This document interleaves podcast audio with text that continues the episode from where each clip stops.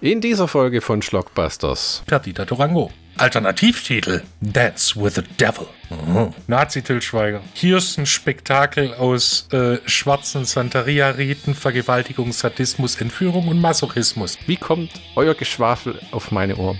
Maggi. Hitler und schwule Nazis in Afrika, das ist toll. Also es ist eigentlich alles an menschlichem Abschaum vorhanden, was man sich nur vorstellen kann. Meine Eier hängen in den Socken und man sieht einen Schniepel, allerdings von der Leiche. Und jetzt zur Folge.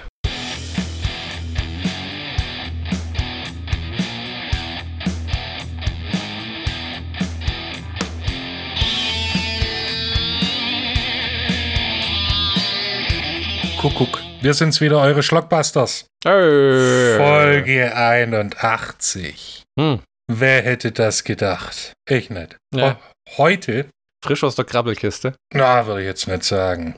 Perdita Durango. Den Film habe ich äh, äh, zum ersten Mal, nicht, das stimmt nicht. Früher hat man tausendmal diese EMS-DVD oder was das war auf Filmundo gesehen.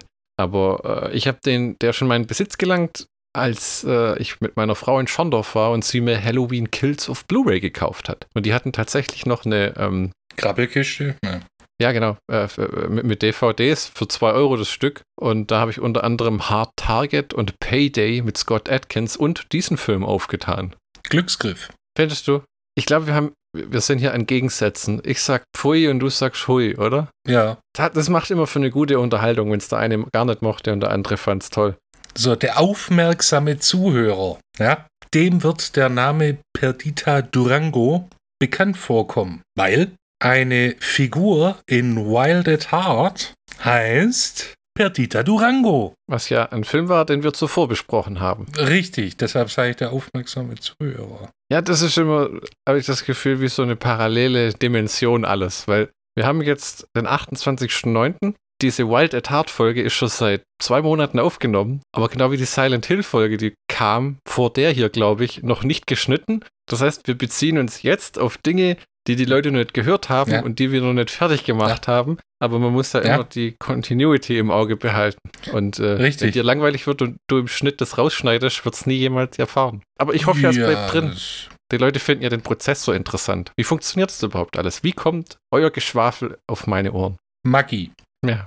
Also nicht Maggi, sondern Maggi. Hm. Jo. Und äh, der Film basiert auch äh, auf einem Roman von Barry Gifford, der interessanterweise, und wer hätte das gedacht, Wild at Heart geschrieben hat. Also die Was denn Romanvorlage zu dem Film. Was hat dir besser gefallen? Wild at Heart oder Perdita Durango? Oder ist das völlig unterschiedlich? Äh, völlig unterschiedlich, aber äh, vom Film her und von der Story würde ich sagen Wild at Heart. Verrückte Weise wirken die zwei in Wild at Heart nicht ganz so durchgeknallt wie die hier, oder? Das äh, Wild at Heart hat einfach, äh, das ist weniger sadistisch und masochistisch. Das ist, äh, Ja, das, das ist Wild at Heart ist im Prinzip eine naive Liebesgeschichte, bei der allerhand Gewalttätiges passiert, aber hier ist, steht das Gewalttätige so ein bisschen im Mittelpunkt. Ja, wirklich, ne? Zu dem. Es ist ja ein spanischer Film, ne? Jein, also ein Spanier äh, hat Regie geführt und ein Spanier spielt die Hauptrolle. Und es ist in Spanien gedreht, natürlich, ne? Äh, wobei viele Sachen äh, in Mexiko USA, oder so, oder? in Ah, okay, Mexiko ja, okay, und den okay. USA gedreht wurde. Der, der Regisseur ist ja einer von denen, die nie sich von Hollywood, glaube ich, haben locken lassen. Äh, das ist auch verdammt schwierig, Alter. Alex de la Iglesia ist in Spanien Kultregisseur und Okay. bei uns fast nicht bekannt. ich kenne ja ganz wenig spanische Regisseure. Das Einzige, was ich sonst nur kenne, hoffentlich ist das jetzt mexikanisch, ist Killer Tang. Das, ich glaube, das ist äh, Spanisch. Ja, ja, gell? Dieser, dieser, wo auf einer Red Edition damals rauskam, mit dieser Frau im Latexkostüm, die, glaube ich, von einem Alien-Ball getroffen wird und dann irgendwie eine super lange Zunge hat und. Ah, und natürlich, ähm, oh Gott, wie hieß das noch, wo die im Abspann alles singen und tanzen, was auch so durchgeknallt wird? Aktion Mutante. Alex, Alex de la Iglesia ist der Regisseur von Action Mutante. Oh Gott, ja, die Parallelen sind da, dieses, dieses unglaublich gewalttätige, durchgeknallte und, und Und diese äh, sexualisierte Gewalt. man kann sagen, Perdita Durango geht wie lange? 125 Minuten. Plus vier Minuten 125 Abspann. 25 Minuten davon sind locker Sexszenen. Ach, würde ich jetzt nicht sagen. 24. Darauf kann ich mich einigen. Oh Gott, also wirklich. Äh, äh, Und sehr Punkt, grafisch. Also man sieht, Ja, man, wirklich. man sieht keine nicht das? Eindringen, aber äh, man sieht genug, um zu wissen, was gerade abgeht. Man hat schon ab. Pornos gesehen. Richtig. Ja, ja, ja. Und man sieht einen Schniepel, allerdings von der Leiche. Ja, von einer Leiche, die zerstückelt wird bei einem Es ist nicht Voodoo-Ritual. Nee, es ist äh, Santeria. Was ist das eigentlich? Hast du das mal? Das ist eine synkretische afroamerikanische Hauptreligion in Kuba. Wow. Vermischt so ein bisschen das Okkulte mit äh, den äh, katholischen Glauben. Kein Voodoo. Ähm, es hat Elemente davon, aber äh, es, Ja, ja, es ja. mischt es mit dem katholischen Glauben. Das hat mich jetzt ein bisschen beeindruckt, dass du das so. Tadam, hier ist die Erklärung. Mal gucken, ob du das auch erklären kannst. Wenn du zum Friseur gehst Ja. und dir hat der Film wirklich gut gefallen und du willst die Frisur, die Javier Bardem in dem Film hat, Ja, was würdest du dem Friseur dann sagen? ich würde ein Bild zeigen von entweder Javier Bardem oder dem einen Typ von New Kids. Sowas habe ich tatsächlich mal gemacht. Ich bin mal mit Screenshots von ähm, Flucht aus LA zum Friseur, wo ich einmal lange Haare hatte und habe das dem, äh, äh, das dem Friseur gezeigt, der mich echt angeguckt hat wie, bist du dir sicher? Denn du bist nicht unbedingt Kurt Russell. Und dann hat er dir mit einer Schere das Auge ausgestochen, weil Augenklappe Ja, ist- muss. ah. Nee, daraus wurde dann nichts. Ich mach dir doch lieber einen Topfschnitt. Ja, genau. Hast die gute alte Suppenschüssel rausgeholt und draufgelegt und einmal drum rumgeschnitten. Es ist eine abgefahrene Frisur. Äh, Ja, ähm, die aber, Da, die äh, da, Ich glaube, das ist was ist steht nicht im, abgefahren an dem Typ? ich glaube, das steht im Vertrag äh, von Javier Bardem drin, dass er irgendeine abgefuckte Friese tragen muss. Das ist so ein Gestaltwandler auch, gell? Wie Johnny Depp, der in keinem Film irgendwie gleich aussieht und auch viel Prosthetics und Pipapo. Und auch unglaublich viele verschiedene Stimmlagen hat, finde ich. Ja, wobei äh, die Stimmlage, die er in dem Film hat, so kenne ich. Dieses Ja, ja, aber zum Beispiel, tiefe, basslastige, meine Eier hängen in den Socken. aber ich finde zum Beispiel in Skyfall hat er die Stimme deutlich verstellt. Und in, in Ja. ähm, dem Fluch der Karibik, der Film, wo der Bösewicht war und das wirklich einzig Gute in diesem Film, Salazars Rache oder irgend sowas, da ähm, hat er auch so einen so einen noch spanisch brr, brr, brr, brr, brr, klingenderen Ton. Ja gut, das ist ein Disney-Film, da muss man äh, latent rassistisch sein. Aber so, dass es niemand mitbekommt. Ja, in über, überspitzten Darstellungen. Aber, äh, äh, apropos Disney, am 19. September 2022, wenn ich es richtig weiß, kam ein neues Monkey Island raus. Return to Monkey Island von Ron Gilbert. Mal ein bisschen Werbung betreiben hier äh, für Leute, die gute Click-and-Point-Adventures mögen. Gibt's auf Steam für 23 Euro. Und ich muss sagen, ich habe mir schon auf YouTube den siebenstündigen Walkthrough reingezogen, weil ich einfach bei Click-and-Point-Adventures gern die Videos angucke, wie Leute das spielen, ohne Kommentar. Das finde ich irgendwie sehr unterhaltsam. Okay. Ja, Es war ein nicht wertendes Okay. Es war ein neutrales okay. Äh, ja. Okay. Haha. Ja.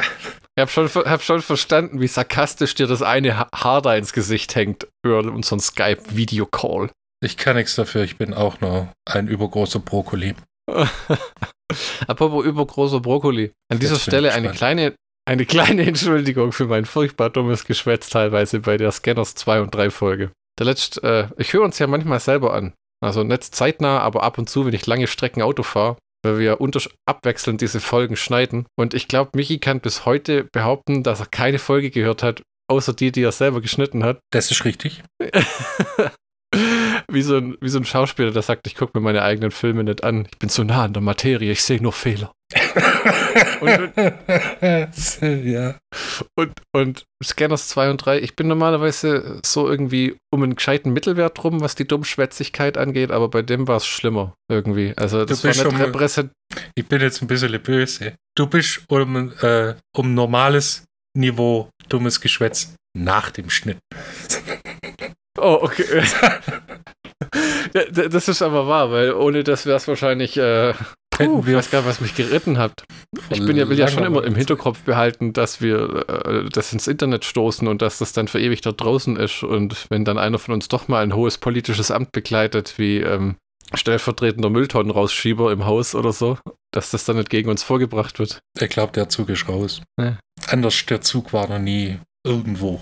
Ich muss aber auch sagen, ich habe inzwischen von den Scanners-Filmen einen Großteil vergessen. Ich glaube, ich könnte den zweiten und den dritten Teil nicht mehr auseinanderhalten. Kopf platzt. Mehrere Köpfe platzen, gell? Das war so das Ding früher, wo sie äh, eine Zeit lang, wenn sie Sequels gemacht haben, wie bei Terminator, was brauchen wir? Wir brauchen eine gute Maschine, wir brauchen eine böse Maschine. Und beim dritten Terminator war es dann, was, wenn die böse Maschine eine Frau ist? Oh, das ist was Neues, das machen wir. Ne? Und bei Scanners war dann, im ersten platzt ein Kopf und im zweiten platzen drei Köpfe. Ja, und im dritten Platz im dann wieder nur eine. Ja, aber der Anstandskopf. Ne? So, so, naja. Das gehört zum Franchise. Ja, ja, ja, äh, Franchise-Poles oder gibt es irgend so einen Fachbegriff für so, für so Dinge wie Indiana Jones braucht die Peitsche, den Hut und äh, äh, ähm, seinen Lehrerposten, damit er als vollständiger äh, Charakter gilt. Ich habe das letzte Mal versucht, mir den vierten anzugucken und ich konnte es einfach nicht. Also, es, weißt du, du sagst immer, John Hurt trägt den Film, aber John Hurt taucht lang. Der Film ist so unglaublich miserabel. Die Geschichte ist so scheiße. Jetzt kommt ja der fünfte dann Ja. wo Harrison Ford schon gesagt hat, ich will nimmer. Hört endlich auf, mich für Fortsetzungen von uralten Filmen vor die Kamera zu zerren. Ja, aber Ryan Gosling hatte halt keine Zeit. Ja, ich, ich glaube, der, der hat schon so eine Brian Wilson-Beziehung zu seiner Familie, die dann sagen, ach komm, mach doch. Drink schlürfend am Pool liegend, schicken sie Grandpa nochmal ans Set zum Arbeiten. Brecht ihr das Bein, dann können wir Disney verklagen, kriegen wir noch eine Million extra. Nee, das war Mark Hamill. Ja. Nee, äh, Peter Sellers war das. Und Mark Hamill. Was war was? Äh, Peter Sellers hat sich am Set von Dr. Strangelove das Bein gebrochen und hat nur drei anstatt vier Rollen spielen können. Ja, das war ja bei Harrison Ford auch so. Bei diesem Erwachen der Macht ist der irgendwo runtergeflogen, hat sich das gestaucht, geprellt, gezogen und hat irgendwie 1,2 Millionen Pfund in Schadensersatz bekommen wegen Ja. Nichteinhaltung von Vor Sicherheitsvorschriften. Hot damn. Only in America. Äh, vielleicht war die Summe auch eine andere, aber es war lächerlich hoch. Ich glaube, es war 1,2, weil ich mir auch dachte, hab, wow. Das läuft ja dann alles so im Hintergrund. Das fechten irgendwelche Anwälte und Agenten aus, die die Kohle dann unter sich aufteilen. Das ist halt, weißt du, die, die sagen sich halt, äh, du kannst doch nicht, die verdienen ja alle an dem Kohle und du kannst halt nicht das beste äh, äh, Pferd im Stall irgendwie beschädigen, sonst kannst du ja keine Rennen mehr laufen. Das ist, glaube ich, der Gedanke dahinter. Ja. Siehst du, wie ich den Prostitutionsvergleich umschifft habe? Witzig, weil in Perdita Durango gibt es um eine Prostituierte.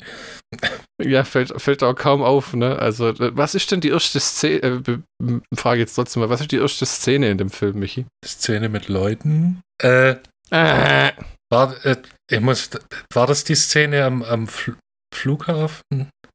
das kommt noch später. Ich gebe dir einen ein, ein, ein Tipp: äh, Schwarz-Weiß und äh, Leopard oder Cheetah. Ich kann das immer nicht auseinanderhalten. Jaguar. Wenn dann Jaguar. Jaguar, hm, ja, genau. Nee, die sind doch schwarz, oder? Nee, es gibt auch ge gepunktete Jaguars. Ah, Weil in der, äh, in der, das kommt später im Film, im, äh, es gibt äh, so ein mexikanisches Mythen- oder Sagentier, das halb Mensch, halb Jaguar ist. Und das wird auf den äh, Romeo de la Rosa bezogen, weil er auch von seiner Oma als Jaguar bezeichnet wird. Kommt später. der, dem seine Oma, die eine Hexe ist. Ne? Ich glaube, wir Ja, müssen auch ja, schon mal ja. den, die, die, Handlung, die Handlung vortragen. Na, das ist, also wenn dann, äh, also an der mexikanischen Grenze zu Texas lernen sich die entwurzelte Chicano-Blüte Perdita Durango, gespielt von Rosie Perez, und der mexikanische Magier Romeo de la Rosa, Javier Bardem kennen und lieben. Der illegale Transport einer LKW-Ladung tiefgefrorener Babyembryos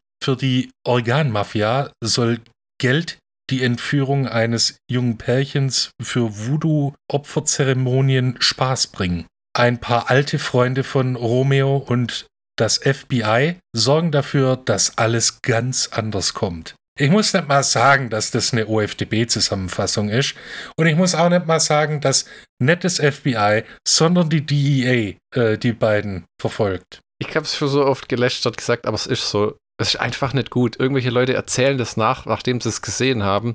Und es ist einfach stümperhaft. Tut mir leid. Und jedes Mal ist irgendwas falsch, oder? Ist doch grottig. Und dann ist es irgendwie ein gigantischer Satz mit 25 Nebensätzen. Scheiße, Leute. Lass es doch bleiben. Ja, oder macht Keep it simple, stupid. Mach's wie ja, Kiss. Roadmovie. Äh, Roadmovie und Gangsterfilm. Der, der Film ist von 97 und es war die Zeit des äh, der Gangsterfilme oder des Gangsterfilm-Revivals in der Vene von Pulp Ja. Fiction, Natural Born Killers und sogar From Dusk Till Dawn. Ja, und das war so die Mischung aus allem und, und so, so drüber, wie es nur sein könnte. Also From Dusk Till Dawn hat ja auch einiges an sexueller Gewalt, aber das hier toppt nochmal alles. Wenn die sich im Grunde genommen ein junges Pärchen kidnappen, um die parallel zu vergewaltigen und irgendwie er vögelt wie wild mit der Tusse rum und es, diese Rosie Paris, die diesen Typen besteigt, merkt irgendwie, dass der viel zu viel Spaß dabei hat und lässt es dann bleiben oder Äh, d- d- Ja, das, also äh, es, in dem Film gibt es viel Sadismus, viel Masochismus, psychische und sexuelle Gewalt. Hm. Und die beiden verbindet mehr so eine Hassliebe, oder? Die dissen sich über den Haufen und beschimpfen sich und Ja, es, es, sie können nicht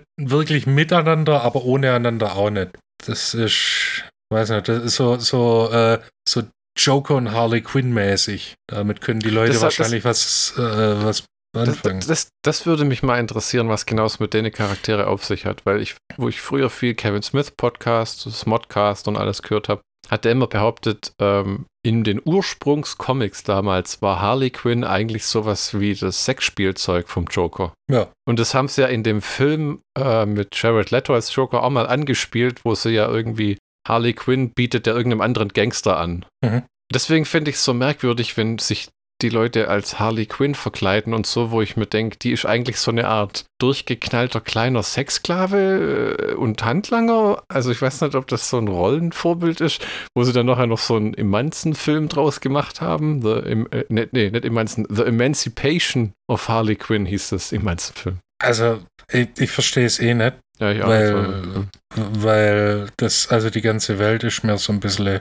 suspekt. Und äh, ja, es es ist halt immer dieses, hey, ich pick mir das raus, was es, äh, was ich gut finde und ignoriere halt den ganzen Rest. Dass äh, hier Harley Quinn oder äh, Harley Quinn, Dr. Harley Quinzel äh, im Prinzip eine krankhafte Beziehung zum Joker hat und der sie eigentlich nur psychisch quält hm. und von sich abhängig macht, das sieht halt keiner. Aber das ist auch egal, weil die ist so, Ja, die ist, ist so emanzipiert und sexy. ja, ja, ja. Das ist schon, schon merkwürdig, aber das funktioniert ja alles nicht sonderlich gut, was sie da äh, probieren. Diese äh, Filme, wo sie dann versuchen, das Hauptaugenmerk äh, mit aller Gewalt auf Frauen zu legen. Also dieser, zum Beispiel dieser neue Charlie's Angels Film ist ja auch völlig gefloppt. Dieses Birds of Prey wollte auch keiner angucken zu einem Punkt, wo sie den Film in der Veröffentlichung umbenannt haben und neue Trailer geschnitten haben, weil sie gemerkt haben, dass sich keine Sau das anguckt. Ja, und ich glaube, inzwischen hat sich das fast schon wieder erledigt. Jetzt hat man halt gerade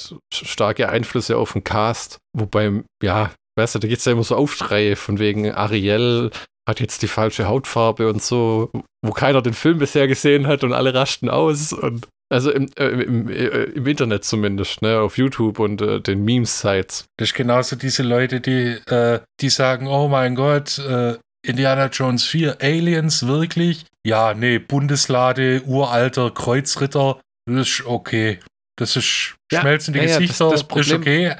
Aber Aliens, da ziehe ich, da zieh ich einen Strich. Das Problem waren ja nicht die Aliens. Das war ja eine nette Idee. Das Problem war, dass es keine Geschichte dazu gab. Wirklich nicht. Das ist, die Russen suchen den Kristallschädel, weil sie glauben, sie können Leute damit kontrollieren und haben einfach ein Alien, das irgendwo im Dschungel schon auf einer Trage liegt und dann der, der Schädel vermittelt Wissen und dann diese komische Szene, wo sie den Schädel auf die Statue setzen und hä? Aber du vergisst die, das wird alles zusammengehalten zwischen dem, der Familienbande der Joneses und äh, durch eine lustige äh, Verfolgungsjagd mit Affen.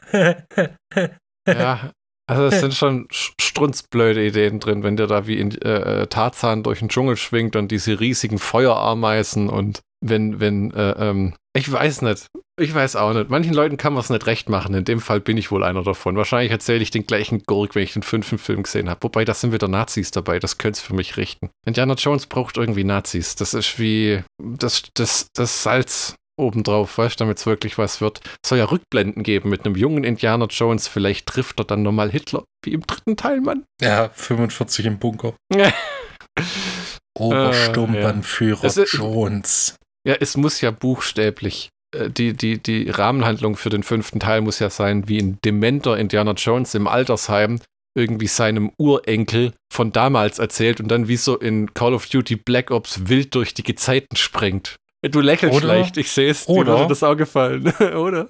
Oder Indiana Jones erzählt aus seinem Leben und der Film endet damit, wie er, während er im gebrechlichen Alter von 90 reanimiert wird. Weißt du, das sind nur noch Synapsen, Synapsenströme kurz vorm endgültigen Aus. Ja, ja, und, und am Ende, ähm, äh, und zwischendrin kommt mal eine CGI-Version von ähm, Marcus Brody und seinem Vater äh, Sean Connery, wo sie irgendwie von den Foundations die Rechte eingekauft haben und äh, Disney ist ja eh schon groß drin im Tote wiederbeleben, um, um sie auf den Strich zu schicken für die Maus.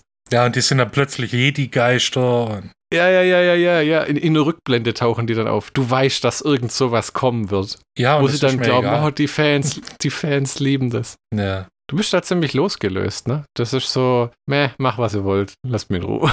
Ja, ich, ich, ich habe eh einen verqueren Filmgeschmack, von dem her äh, ist mir alles, alles egal, ehrlich gesagt. Was sind die letzten drei Filme, die du gesehen hast, um das zu untermauern? Perdita? Durango, witzigerweise, ich weiß auch nicht warum. Äh, äh, äh, Filme. Ich erwarte jetzt Ritter der Kokosnuss und das Boot. Nee, Frankensteins Braut, also der OG. Hm. Und dann äh, habe ich noch dieser, dieser kolumbianische Actionfilm. Sicario. Nee, äh, den, den wir mal in der Krabbelkiste gekauft haben. War Dogs? Im Alphatec. Ja. Ach du Schande, okay. Hast du die DVD wieder rausgegrabt mit der Dual-Uzi? Ja, Mann. Und äh, ich liebe Zeitlupenaufnahmen von Schießereien. Wenn, ja, ich weiß, wenn die Leute zu Boden gehen und noch in die Luft feuern. Ja, in Zeitlupe.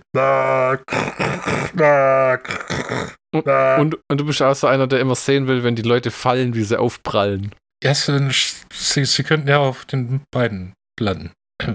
Ja. Oder in Episode 9 wiederkommen. Ähm, also, Perdita Durango, die Zurück. Rahmenpunkte. Deutscher Titel Perdita Durango. Originaltitel Perdita Durango. Alternativtitel Dance with the Devil. Mhm. Produktionsland Mexiko, Vereinigte Staaten von Amerika und Spanien. Originalsprache Englisch mit ein bisschen Spanisch hier und da. Erscheinungsjahr 1997. Da waren wir in der zweiten Klasse, Flo. Länge. ja, gemeinsam sogar. Ja. Aber Länge. man musste uns voneinander fernhalten. Ist immer so. Äh, Ge Gegensätze ziehen sich aus, äh, an. Äh, Länge 125 Minuten plus 4 Minuten Abspann. Altersfreigabe in Deutschland, hat die FSK gesagt, ab 18. Obwohl es auch eine Fernsehversion gibt, die anscheinend ab 16 ist. Hm. Also tatsächlich, von dem Film gibt es eine Fernsehversion. Regie, Alex de la Iglesia, bekannt, also uns bekannt, mit seinem Aktion äh, Mutante. Richtig, mit der wunderbaren Band Defcon DOS, äh, die einen Soundtrack gemacht Mhm. hat damals. Der hat noch viele weitere interessante Filme gemacht, wie El Dia de la Beast, äh, Be- Bestia, äh, die, die, äh, uff, uff, uff, die Kirche der Bestie, kann das sein? Keine Ahnung. Mhm. Und äh, für das Mainstream-Kino, der hat sogar einen Mainstream-Film gemacht, The Oxford Murders mit Elisha Wood. Hm, doch Englisch, doch amerikanisches Hollywood-Schnubbeliwupp mal.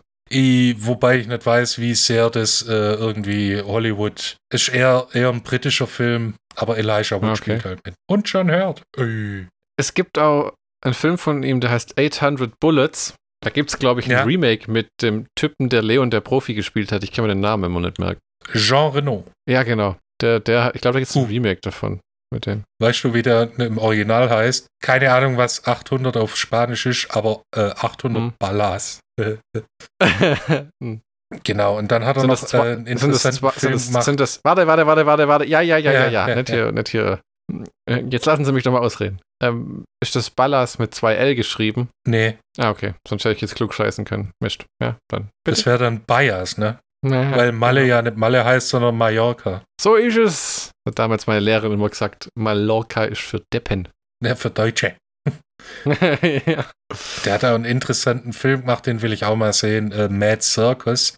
Äh, da geht es um einen Wanderzirkus in Zeiten des spanischen Bürgerkriegs. Es soll eine schwarze Komödie Heilige sein. Scheiße. Ja, also Aber ich, Puh. aber ach, interessant, wer sowas finanziert aber irgendwie, oder? Das ist ja ein winziger Markt. ich weiß nicht, vielleicht sind die Spanier da ein bisschen, hey, ich will einen Film machen, um was geht's? Ein Wanderzirkus in Zeiten vom spanischen Bürgerkrieg. Pff, ja, ist eine Million Dollar, mach was du willst. Siesta. Ja. Ja, oder die Filmförderung ist cooler drauf, heißt in Deutschland. Ja, Bei uns heißt es ja immer, wo Hakenkreuze? Haben wir nicht, nö, dann gibt's auch kein Geld. ja. Spielt Till Schweiger mit? Äh, nee, eigentlich nicht. Lass Till Schweiger mitspielen und dann können wir nochmal. Führt Bully Herbig Regie auch nicht. Komm, irgendwas müsst ihr uns geben. Was macht er denn da überhaupt? Ist irgendwas mit Nazis zur NS-Zeit? Hm, Ja.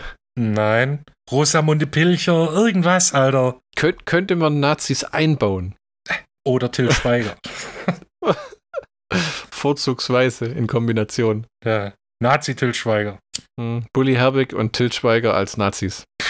Als, als, Hm. als, schwule, als schwule Nazis um den Zeitraum, wo das Dritte Reich gefallen ist. Weißt, während Hitler im Bunker saß, versuchten zwei schwer verliebte Kommandeure zurück nach Afrika zu fliehen, wo sie ihre schönste Zeit erlebt haben. Hallo, Schnittperson. Tom Nix da, das bleibt Till. Schweiger und äh, Bully Herbig spielen zwei schwule Nazis in der Endphase des Zweiten Weltkriegs. Hitler sitzt im Bunker und zwei Kommandeure, die sich sehr, sehr lieben, versuchen noch die letzten auszurotten. Super, das bleibt garantiert nicht drin, aber wir können biepen. Ja, weil das ist, das ist gut, dann haben wir schon mal hier einen Copyright-Anspruch, ne? Außerdem, die zwei sind zu beschäftigt, um Abmahnungen zu verschicken. Drehbuch. Barry Gifford, der äh, anscheinend auch im Drehbuch mitgespielt hat und nicht nur die Romanvorlage geliefert Im hat. Drehbuch mitgespielt hat? Er hat im Drehbuch mitgespielt? Äh, mit, ja, ja, mitgespielt, in, indem er es geschrieben hat. Verstrickst dich in deinen Aussagen. Nö, es, sind, es gibt vier Drehbuchautoren. Er durfte mitspielen bei der Erstellung des Ah. Drehbuchs. Puh, jetzt habe ich aus meinem äh, Versprecher noch ein bisschen Kapital schlagen können. Hm, hm, hm. Äh, hallo Versprecher. Oh, Jorge. Das bleibt auch drin. Das bleibt auch drin, genauso wie die potenzielle Bully Herbig, Tim, Tim Schweiger, Till Schweiger, genau, irgend, irgendwas, wir nehmen auch Tim Schweiger, Till Schweigers hässlicherer Bruder. Äh, äh, Noch hässlicher. Äh, Endzeit-Doku. Ey, komm, so schlecht sieht er gar nicht aus. Der sieht aus, als ob er dauernd Verstopfung hätte. Hallo Versprecher. Jorge Gary. Ge so viele Buchstaben. Das ist so ein spanischer 25-Namen-Name. Schlimmer. Es ist ein Baske. Was Äh, ist daran schlimmer? Der Nachname. Jorge Gerica e Echevarria. Mein bester, äh, mein, mein, mein bester Anlauf. Besser wird's nicht. Hat auch am Drehbuch mitgeschrieben. Alex de la Iglesia, klar, hat auch am Drehbuch der Autorenfilmer. Und David Trueba. Das sind die vier Drehbuchautoren. Produziert wurde, wurde das Ganze von Andres Vicente Gomez. Die Musik stammt von Simon Boswell, ein Brite. Kamera Flavio Martinez La Labiano und Schnitt Teresa Font. Oh. In der Besetzung Rosie Perez als äh, Perdita Durango, Javier Bardem als Romeo de la Rosa, Delo Rosa, Harley Cross als Dwayne, Amy Graham als Estelle. Äh, ich war erstaunt, James Gandolfini als Willy Ja. Woody Dumas. Dumas, keine Ahnung. Und Vor den, Sop vor den Sopranos, ne? Noch zwei Jahre bevor die Sopranos rauskamen. ja, Gefällt dir die Genau. Serie eigentlich? Äh, ich konnte damit seinerzeit nichts anfangen, aber mittlerweile interessiert es mich und ich habe auch ein paar Folgen schon gesehen. Ja, okay. Joey Walnuts. Ö. Al, äh, als Musiknerd für mich erstaunlich und ziemlich cool. Screaming Jay Hawkins als Adolfo, der den Jetzt- Gehilfen jetzt- jetzt spielt. Ja, äh, äh, erkläre warum. Wer ist das? Screaming Jay Hawkins ist der Erfinder des äh, Schockrocks. Der hat Was mit, ist also wenn ich das erklären muss, das ist Rockmusik mit Horrorelementen. Alice Cooper, Alice Cooper ist immer macht. Alice Cooper, Rob Zombie, Misfits zu einem gewissen ist- Grad. Wie alt ist der Mann? Der Muss äh, ja 100 Mann, sein. der war Baujahr 29 und ist 2000 gestorben. Schande, tatsächlich. Ja, ja. Hat er auf Und- Spanisch gesungen. Nein. Aber äh, es gibt Quellen, dass er 75 Kinder gezeugt hat. Hm. Und es gibt eine Website, bei der man sich anmelden kann, wenn man glaubt, ein Kind oder verwandt mit ihm zu sein. Wie heißt die? Muss ich gucken. Weiß ich nicht. Ich sag's dir auch nicht. Wie heißt der Typ nochmal? Screaming Jay Hawkins. Sein größter Hit war I Put a Spell on You. Uh, da habe ich auf mtv.com von 2000 einen Internetartikel gefunden, das, der über die Website redet. Und auf ABC gibt es ein äh, Special für seine äh, illegal gezeugten Kinder, wie die alle wieder zusammengekommen sind. Ja, gibt's, ich glaube, da gibt's auch, ein, äh, gibt's auch ein ziemlich großes Fest. Hat der dann einfach auf Tour extrem rumgehurt oder wie? Da muss ja, ja, ja. Mhm. Mhm. Verrückte Kacke. Aber ein begnadeter Sänger. Und der erste, der so Voodoo- und Horror-Elemente in seine Show mit einbezogen hat. Also mit dem Sarg. Der ist auf dem Sarg äh, auf die Bühne gekommen und hatte äh, einen Knochen durch die Nase. Also nicht wirklich durch die Nase, aber so reingeklemmt. Und hat einen Totenkopf auf einem, auf einem Stock. Ein weiterer bekannter Hit von ihm ist Constipation Blues, also der Verstopfungsblues. Sind das Sachen, die tatsächlich immer noch gehört werden in bestimmten Kreisen? Mal ganz doof gefragt, weil ich habe noch nie jemanden über den reden hören. Hawkins, gell? Ja, doch. Ne? Ja. Irgendwie gehört mal. also, äh, ich, ich kenne jemanden, der hat ihn sogar schon live gesehen. Und das war anscheinend sehr, sehr ehrfurchtgebietend, weil der Typ war halt zwei Meter hoch und hatte eine äh, sehr interessante Stimme. Nicht irgendwie ähm, sehr tief und sehr ausdrucksvoll. Hast du von dem Album? Klingt irgendwie äh, interessant, wenn man so bedenkt. Wir waren ja auch schon bei einem Alice Cooper-Konzert und das war ja schon der Wahnsinn. Ich finde, Rob Zombie übertreibt es immer ein wenig auf der Bühne, weil der auch solche krassen Effekte über seine Stimme legt, aber ähm, hat ja mit der Show nichts zu tun. Aber Alice Cooper ist schon beeindruckend, vor allem, dass der nicht immer das Gleiche macht, sondern halt auch sich neue Dinge überlegt. Ne? ne? Und das mit, mit Incredible Randy, der die ganze Guillotine-Sache erfunden hat. Ich habe zwei Alben von dem Best of und äh, ein Live-Album aus äh, Ende der 80er. Äh, Screaming Jay Hawkins and the Fuzz Tones. Großartiges Album. Ja, und er spielt da den Gehilfen Adolfo von äh, den Gehilfen von äh, Romeo äh, Dolorosa. Ach Gott, ist das. Jetzt verstehe ich, was du meinst. Das ist der Typ, der, äh, der einen entführten Blonden immer die Decke anbieten will. Und dann ja. will sie ihm die Kreditkarte geben und so. Ja, und äh, der dann niedergeschlagen wird. Ja, und äh, erschossen oder irgendwas? Ja, ja, ja, ja. Ah, okay, kapiert. Wie das genau. wohl zustande kam, das wird man auch nie erfahren. Ich kann mir vorstellen, also der, äh, der hat äh, Ende der 80er, Anfang der 90er äh, ein paar Filme gemacht, unter anderem auch für Jim Jarmusch, Mystery ah. Train. Und ich glaube, dass, äh, dass der einfach angesprochen wurde und sagt, hey, ich habe dich in Mystery Train gesehen, willst mitmachen? Okay. So, so als Verkaufspunkt, wie wo sie da Lindsay Lohan in Machete reingesteckt haben, wo die im Höhepunkt ihrer Skandale war. Das glaube ich allerdings nicht, weil äh, Screaming Jay Hawkins war bekannt in den 50er und 60er, aber dann nehme danach nur noch einen kleinen Personenkreis. Meinst hätte man genauso gut dann Captain Beefheart nehmen können, wenn man ein größeres Publikum ansprechen will. Richtig. Nee. Flo, wie hat dir der Film gefallen? Sag doch mal. Ich muss ehrlich sagen, nach, den, nach dem ersten Mal angucken, habe ich ihn nach 15 Minuten ausgemacht, weil in den ersten 15 Minuten schon so viel sexuelles, komisches Zeug war. Das fängt ja an mit der Szene, wo die sich einfach nackt auf dem Bett räkelt und dann so auf ein, was hast du gesagt, ähm, Panther zuläuft.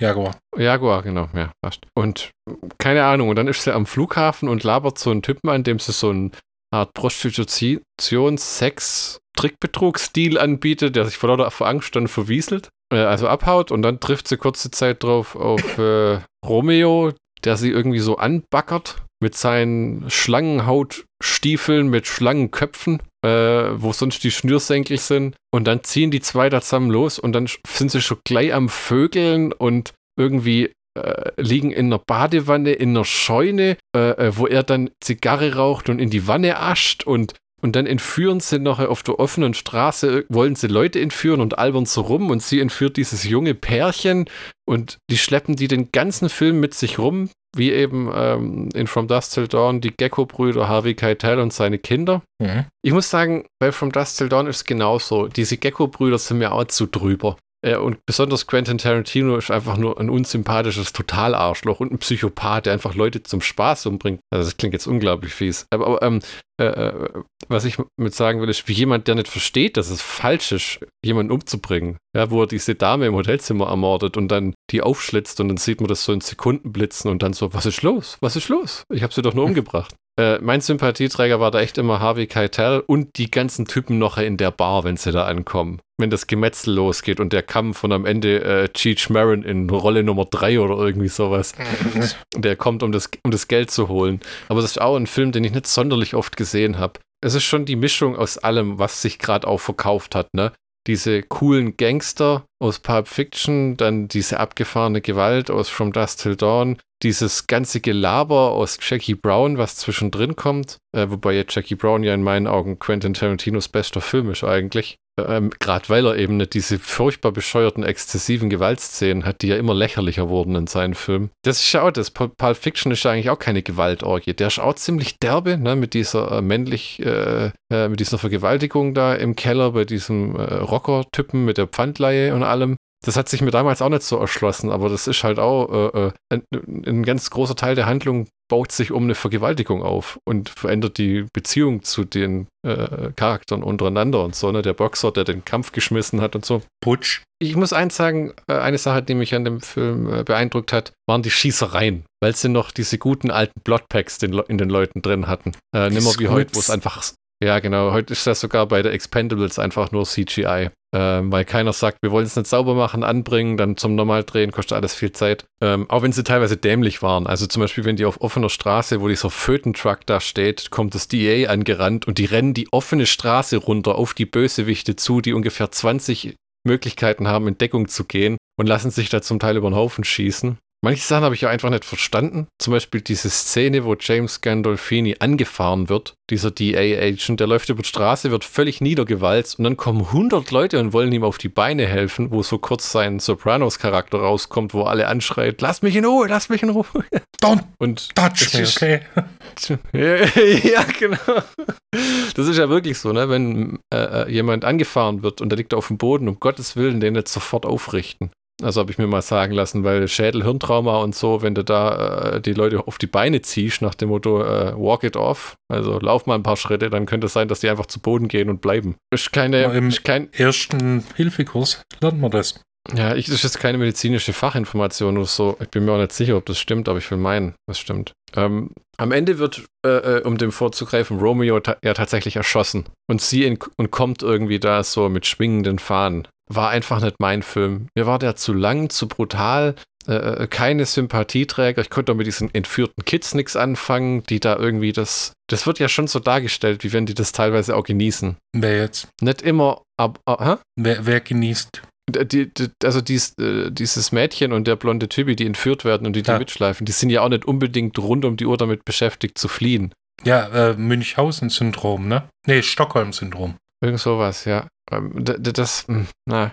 Und dann war es teilweise so dermaßen brutal. Zum Beispiel dieses ganze religiöse Nicht-Voodoo-Ritual, wo der da eine Leiche zerhackt, in einen Blutbottich Körperteile wirft, Leuten Blut ins Gesicht spuckt, das Herz ist und ich habe erwartet, dass irgendwas passiert, aber es passiert einfach nichts. Ja, es ist also kein ein Horrorfilm. Nee, nee, nicht, dass der Typ wieder aufersteht, sondern was soll dieses scheiß Ramtamtam? Was, was sagt mir das jetzt? Ich weiß nicht, warum trinkt man, ne, äh, trinkt man den, äh, das Blut Christi? Das ist ja Wein. Ja, aber und warum isst man dann Keks als Leib Christi? Du meinst, du sagst, Religion hat noch nie Sinn ergeben. Religion nee, hat noch nie ich, Sinn ergeben. Nee, ich sag einfach, äh, es ist halt Santeria, nicht Voodoo, wie du sagst. Ja, ja, genau. Ja, also mir hat der Film äh, nicht gefallen. In dem Sinne ist es zu früh, um dir die DVD andrehen zu wollen. Das klären wir später. ja. Äh, gib uns doch mal das In-Depth Michi-Review. Was ging dir durch den Kopf beim Angucken? Was hat dir gesagt, ja, den würde ich mir wieder anschauen? Also, das hat schon angefangen mit, äh, wo der Name Alex de la Iglesia eingeblendet wurde. Ich habe gedacht, das wird interessant. Hm.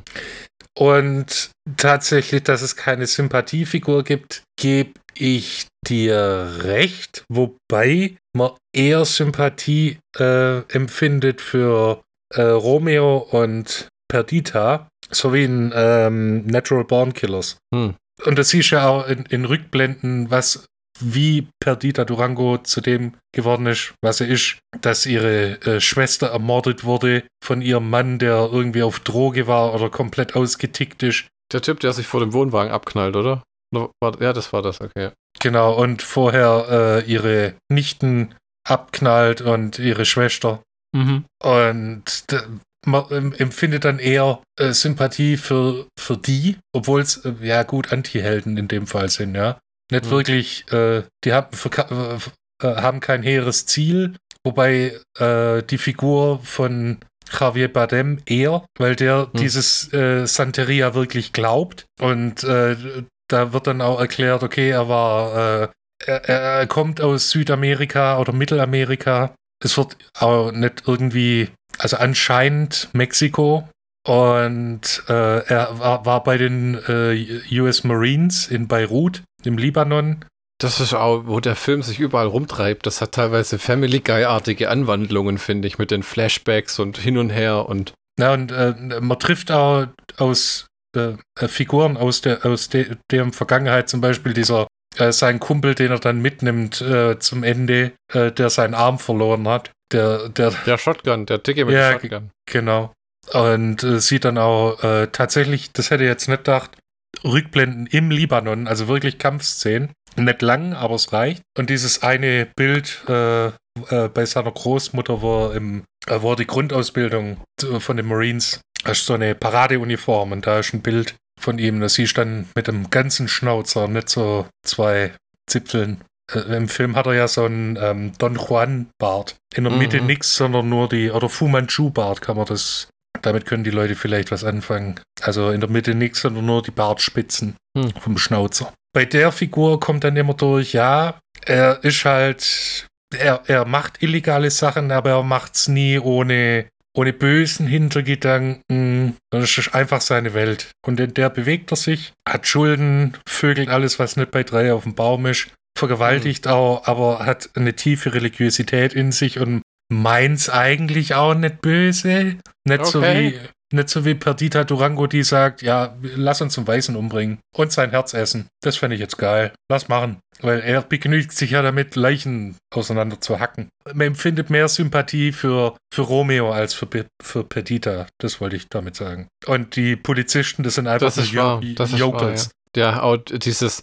Es gibt so eine Quentin Tarantino-ische Szene, wo der Sheriff so ein Bild in Ja, der Hand hat und dann macht er dem sein Hilfsdeputy die Tür auf und will irgendwas von dem. Und dann quatschen die, der macht die Tür wieder zu und dann kommt halt die 5-Dollar-Prostituierte unterm Tisch hoch, die, dem- die dem gerade äh, an dem rumgekaut hat, während er irgendwie ein Bild von Eva Gardner in der Hand hat. Und du denkst dir so, ja, hm, Apropos, dieser, Mhm. dieser Bösewicht, also die, äh, die zentrale Bösewichtfigur, Mr. Santos. Hot damn, Alter. Der wird ja Mhm. eingeführt in dieser, äh, auf dem Parkplatz. So von wegen, hey, ich habe einen Auftrag für dich. Du bringst den LKW dort hi- nach Las Vegas. Du kriegst den 10.000, genau, du kriegst 10.000 Dollar jetzt. 10.000 Dollar Aus denen die später. übrigens, aus denen die Kosmetik. übrigens eine Kosmetikcremes machen wollen. Ist dir auch aufgefallen, dass man manchmal das Gefühl hatte, dass das Drehbuch in Spanisch verfasst worden ist und dann ins Englische übersetzt? Weil sie haben es ja auf Englisch gedreht, aber die Dialoge klingen manchmal so merkwürdig. Ja, also es, ich kann mir halt vorstellen, wenn äh, drei Spanier dran rumschreiben, dass das sich schwer übersetzen lässt. Aber worauf ich eigentlich hinaus wollte bei diesem Mr. Santos, dann siehst du eine Party mit Kindern und denkst, ah, das ist halt so ein, so ein Opa, äh, so ein Opa-Crime-Boss. Der hat Kinder um sich rum und äh, findet die toll und oh, spielt mal schön, so wie äh, Don Corleone der mit seinen Enkeln spielt und sowas. Das nächste Mal, wenn du ihn siehst, bekommt ein Kind eine Ohrfeige und dann wird der Satz gesagt, ich hab gesagt, nicht beißen. Und er macht seinen Bademantel Hm. zu. Hot damn, Alter. Für das, dass der Film so brutal und so freizügig ist, war die Szene unglaublich subtil, aber umso krasser. Mhm. Also es ist eigentlich alles an menschlichem Abschaum vorhanden, was man sich nur vorstellen kann. Ja, und die menschlichsten Charaktere sind äh, Ro- Salbe Romeo- Sadisten. Ja, und Masochisten. Einen gewissen Teil. Fandest du diese, diese äh, Rosie, findest du die attraktiv? Mal gerade rausgefragt. Rosie Perez, äh, Ja. Finde ich auch nicht, weil die ist so unglaublich klein und von der Persönlichkeit her in dem Film so ein bissiges Miststück. Ähm, Soll's auch geben. Also weil die halt dauernd nackt rumläuft in dem Streifen auch, aber das tut irgendwie gar nichts für einen, weil, weil die einfach von ihrer Art her sowas von... Ich will meinen, ich kenne das Gesicht von der aus irgendwelchen Filmen und Serien. Ich habe das ganze IMDB anguckt, aber ich bin nicht dahinter gekommen. Es gibt irgendwas, wo ich die in einer kleineren Rolle oder so schon öfters gesehen habe. Ich sag mal so, keine nackte Haut, die du in dem Film siehst, bringt dir irgendwas. Ja, genau wie in der Bank, Okay. ne, wo, äh, wo Romeo bei einem Banküberfall so eine Bankangestellte zwingt, ihren BH zu öffnen, weil er sie nackt sehen will. Ja. Es, also keine nackte Brust gibt dir irgendwie so ein Äh, hast du, verstanden äh, oder hast du dir merken können, als er bei dieser Zeremonie in der Scheune mit der Leiche, die er zerhackt, eine CD in den Discman legt, was da abgespielt wird? Während der. Während er da rumhampelt. Nee, das, das habe ich, das weiß ich nicht. Ich weiß bloß, dass irgendwie Herb Alpert eine kom komisch zentrale Rolle in dem Film spielt. Ich kann aber das so gerne überbieten mit komisch. Und zwar, es gibt in Die Siedler 3 einen Soundeffekt von einem Vogel, der hier auch verwendet wurde. Irgendwie sowas. Das taucht so oft auf in, das, in, äh, in dem Siedler 3, dass ich das sofort erkannt habe. So eine Rückblende von Romeos Oma, wo die eine Zigarre raucht, kommt dieser Vogel. Diesen Soundeffekt kennt ihr auch, wenn ihr den hört. Das ist so ein, wie der Wilhelm Scream unter den Vögelgeräuschen. Ja, da haben wir mehr zu bieten als das IMDb-Trivia diesmal. Du bist dir sicher, dass du nicht nebenher äh, gezockt hast? Hm? nee, garantiert. Ah. Okay, äh, äh, also sie hat mal in Dora the Explorer mitgespielt. Bin mir sicher, dass ich das nie gesehen habe. War das eine Zeichentrickserie? Richtig. Natürlich hat sie La Bruja, äh, die Hexe, äh, synchronisiert. Natürlich. Ja, wirkt so eine Nebenrolle, das Gesicht, aber bringt nichts, fällt man nicht raus. Na, also die hat er nicht gefallen. Nee, mir hat er nicht gefallen. Äh, ähm, ich würde mir das auch nicht mehr an, äh, angucken, ganz ehrlich. Ich muss auch sagen, ich habe die letzten 30 Minuten dann echt durchgeschattelt. Hin und her gespult und hier und da und okay, weil. Oh, nee, danke. Aber dann hast du ja gar nicht die Experience, Mann. Ja, nee, äh, äh, muss ich auch nicht haben. Also, puh, was für ein Haufen unsympathischer Leute in einem wahnsinnig brutalen Film, wo, ja, 2 Euro für die DVD gezahlt beim Mediamarkt. Hätte man sich auch eine Kugel Eis für holen können oder so. Aber nur eine. Und du hättest nicht zwei Stunden an der rumgeschlotzt. Nee, das ist. Ja, aber ich glaube, ich hätte. Was kosten dieses Sechserpack gut und günstig Magnum Mantels beim Edeka? 1,79 Euro 79 oder so.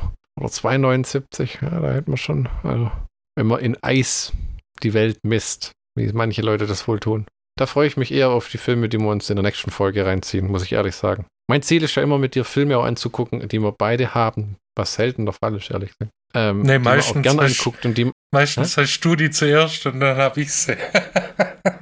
Ne, und, und ähm, wo man es gern mal wieder anguckt. Zum Beispiel diese ähm, Escape from New York und so hat viel Spaß gemacht. Und in der nächsten Folge haben wir dann ja ähm, die Hitcher-Trilogie, die wahrscheinlich so nicht genannt werden will mit Rutger Hauers Hitcher und dann Jake Busey in The Hitcher Returns und dann Sean Bean im Remake vom Hitcher. Und es gibt tatsächlich auch noch eine Fernsehserie. Wusstest du das? Es gibt eine Hitcher-Fernsehserie. Ja, das hast du mal. Äh, ah, ihr habt es entweder gelesen oder du hast mir mal gesagt. Da, da freue ich mich drauf. Aber das war jetzt so ein richtiges, für mich war es wirklich so ein Durchleiden irgendwie. Weil wenn man den Film festlegt, muss man sich halt auch angucken, dass man was drüber erzählen kann. Aber ich kann nicht mal so großartig was drüber erzählen. Ich habe mir den Cast auch gar nicht genau anguckt oder die Crewmitglieder, wer wo was da schon mal gemacht hat. Hast du das getan? Tadel, tadel, tadel. Also äh, Rosie Perez, ja, äh, Javier Bardem, äh, bekannt aus No Country for Old Men und James Bond Skyfall. Harley Cross, der bestimmt auch irgendwann mal irgendwo mitgespielt hat. Keine Ahnung. Äh, James Gandolfini natürlich aus äh, Sopranos, Screaming Jay Hawkins aus Mystery Train und äh, seinen über 50 Alben, die er von 1958 bis zu seinem Tod äh, aufgenommen hat. Demian Behir, der äh, äh, viele Telenovelas, mexikanische Telenovelas. Ah, der Typ hat ja nicht auch weiß nicht, ob es Breaking Bad war, aber auch irgendwas. Ja, ja, ja. Der ist auch recht bekannt. Mhm. Der ja, ja, der merkt, äh, ruft sogar den Namen, mir das Gesicht vor Augen. Der hat auch in irgendwas mitgespielt, wo er auf einer Comic-Con war. Godzilla vs. Kong, Alien Covenant. Ah, Oh, Eightful okay. Eight. Ah, okay. Ah, ah Machete genau, Kills. Alien, äh, oh yeah. Machete. Der erste Machete-Film war großartig. Der zweite war nur noch eine Clipshow. Hast du mal gesehen? Nee. Das ist wohl der zusammengewürfelste Bullshit aller Zeiten. Schade, dass es aber kein dritter kam. Okay. Ich meine, ist das so schlimm oder will man nicht einfach äh, hier ähm, Machete sehen, wie er Machete ist? Weißt du? Ja, aber der, aber der Gag war ja beim zweiten Teil, dass der einen riesigen Cast hatte von teilweise sehr bekannten Leuten, die aber nie Zeit hatten, miteinander am Set zu sein und dass er dann alles untereinander abgedreht hat und dann zu einem Film zusammengestückelt hat. Ja, gut, wenn man das machen muss. Das war ja äh, Robert Rodriguez, der dann irgendwann diesen, sich gesagt hat, jetzt habe ich keinen Bock mehr auf meine eigenen Filme. Also, nicht, hat er nicht gesagt, aber halt, der hat ja dann für James Cameron diesen Attila-Film gemacht oder Attila oder Atti, irgend so ein CGI-Manga-Ding mit Christopher Waltz als Ah, ah, äh, hier, hier äh, Attila, Battle Angel. Genau, ja. Und dann ähm, hat er, glaube ich, bei ein paar Folgen von Mandalorian Regie geführt und Boba Fett das Spin-off mitproduziert und so. Und jetzt, der lässt sich jetzt anheuern als Regisseur. Ne? Und äh, wie jedes Mal, wenn man Robert Ri- Rodriguez erwähnt, arbeitet er gerade an irgendeiner neuen Version von Spy Kids. Ja, irgendwie ist das sein Brotberuf. ja. Sollen wir zum Ende kommen?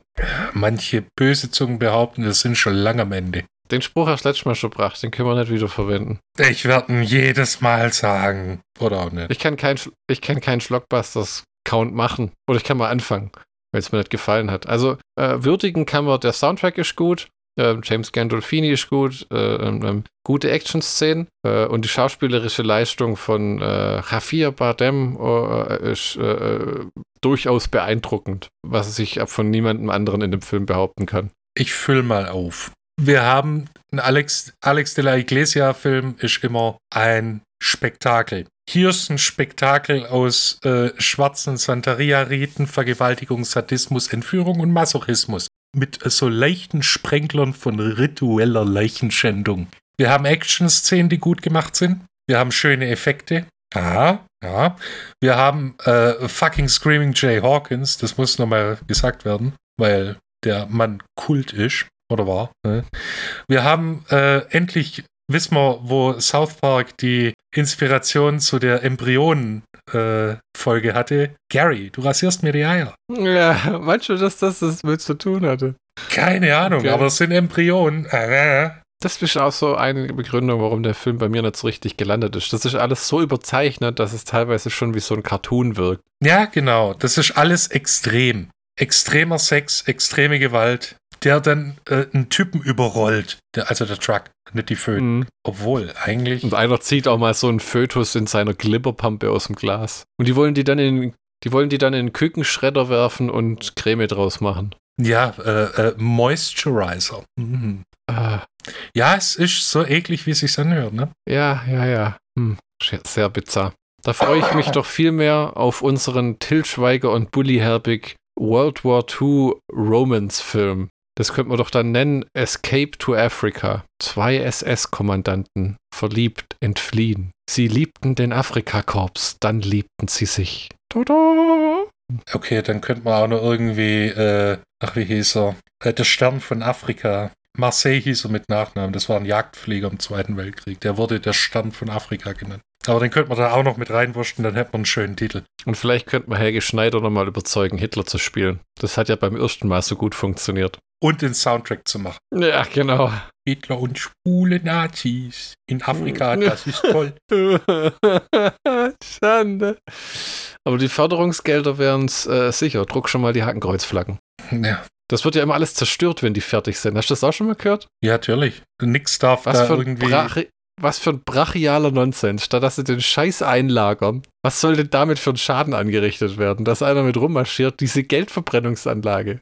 Für diesen scheiß Uniformen und allem. So ein Scheißdreck. Scheißdreck, Scheißdreck, Scheißdreck. Gott sei Dank sind wir nicht im Radio, sonst würden wir lauter Gebührenbescheide bekommen über. Ähm, Gibt es das immer noch? Gibt es das im deutschen Radio, dass man nicht fluchen darf? In Amerikanern ist das ja so ein Ding. Kriegst du FCC-Complaints. Com Compliance-Dingsbums. Ja, im deutschen Radio wirst du halt einfach gefeuert. Echt? Ja, wenn, der, wenn das übertreibst. Weil der Seitenbacher Onkel dann keine Werbung mehr macht. Wenn du morgens beim Frühstücksradio irgendwie Kacke sagst oder Scheiße oder Nee, weil das die Hörer einfach nicht wollen, schätze ich mal. Nicht. merkwürdige Hörer. Ich will auch nicht, dass äh, äh, der Tagesschau-Dude äh, hier sagt, äh, keine Ahnung, was für eine Scheiße in Afghanistan wieder los ist. Will ich auch nicht, dass der Tagesschau-Dude da rumflucht. Guck keine Tagesschau. Dann halt aktuelle Schaubude. Aktuell schau ich. Ja, ich gehe nur ins Kino und guck die Wochenschau. Ja, Dann, schwule Nazis. ja, das, das Also, äh, äh, äh, mit Till Schweiger und Bully habe ich, ja. Abschließend sei gesagt, äh, Perdita Durango ist wahrscheinlich das extremste Beispiel dieser 90er Jahre Gangsterfilm-Revival-Geschichte. Also selbst, also ich finde es extremer wie Natural Born Killers. Ja, das ist wirklich wahr. Es ist äh, grafischer, weißt du, Ja. weil in Natural Born Killers wird ja auch angedeutet, dass Rodney Dangerfield im Endeffekt Nacht um Nacht sich an seiner Tochter vergeht. Ja, Aber man sieht's nicht. ja. Und Äh, Hier, äh, äh, während hier, äh, ich habe dir gesagt, du sollst nicht beißen. Ja, ja, oder Kamera schwenkt drüber und Javier Bardem verschwindet mit seinem kompletten Kopf zwischen der hochgezogenen äh, Den Beinen. Hose, zwischen den Oberschenkel und Beinen von diesem blonden Teenager-Girlie. Ja, hot Ja. damn. Und es gibt Hm. eine FSK 16 Freigabe. Der Film wurde im Fernsehen gezeigt, Buben und Mädchen. Ja. Dann sehen wir uns wieder in Folge 82 mit, wahrscheinlich mit The Hitcher und dem Hitcher Remake erstmal, oder? Ja, würde ich schon sagen. Gewohnt, Ja. ge gewohnt in unserer Manie haben wir unsere eine, eigene Reihenfolge für alles. Ist richtig. Gut. Dann bleibt uns ja nur noch zu sagen, wir hoffen, es hat euch gefallen. Ja, danke fürs Zuhören. Schreibt nicht zu viel Positives in die Kommentare. Wir haben keine Zeit, das alles zu moderieren oder wie das heißt. Ja, und ja, bis bald. Auf Wiederhörnchen.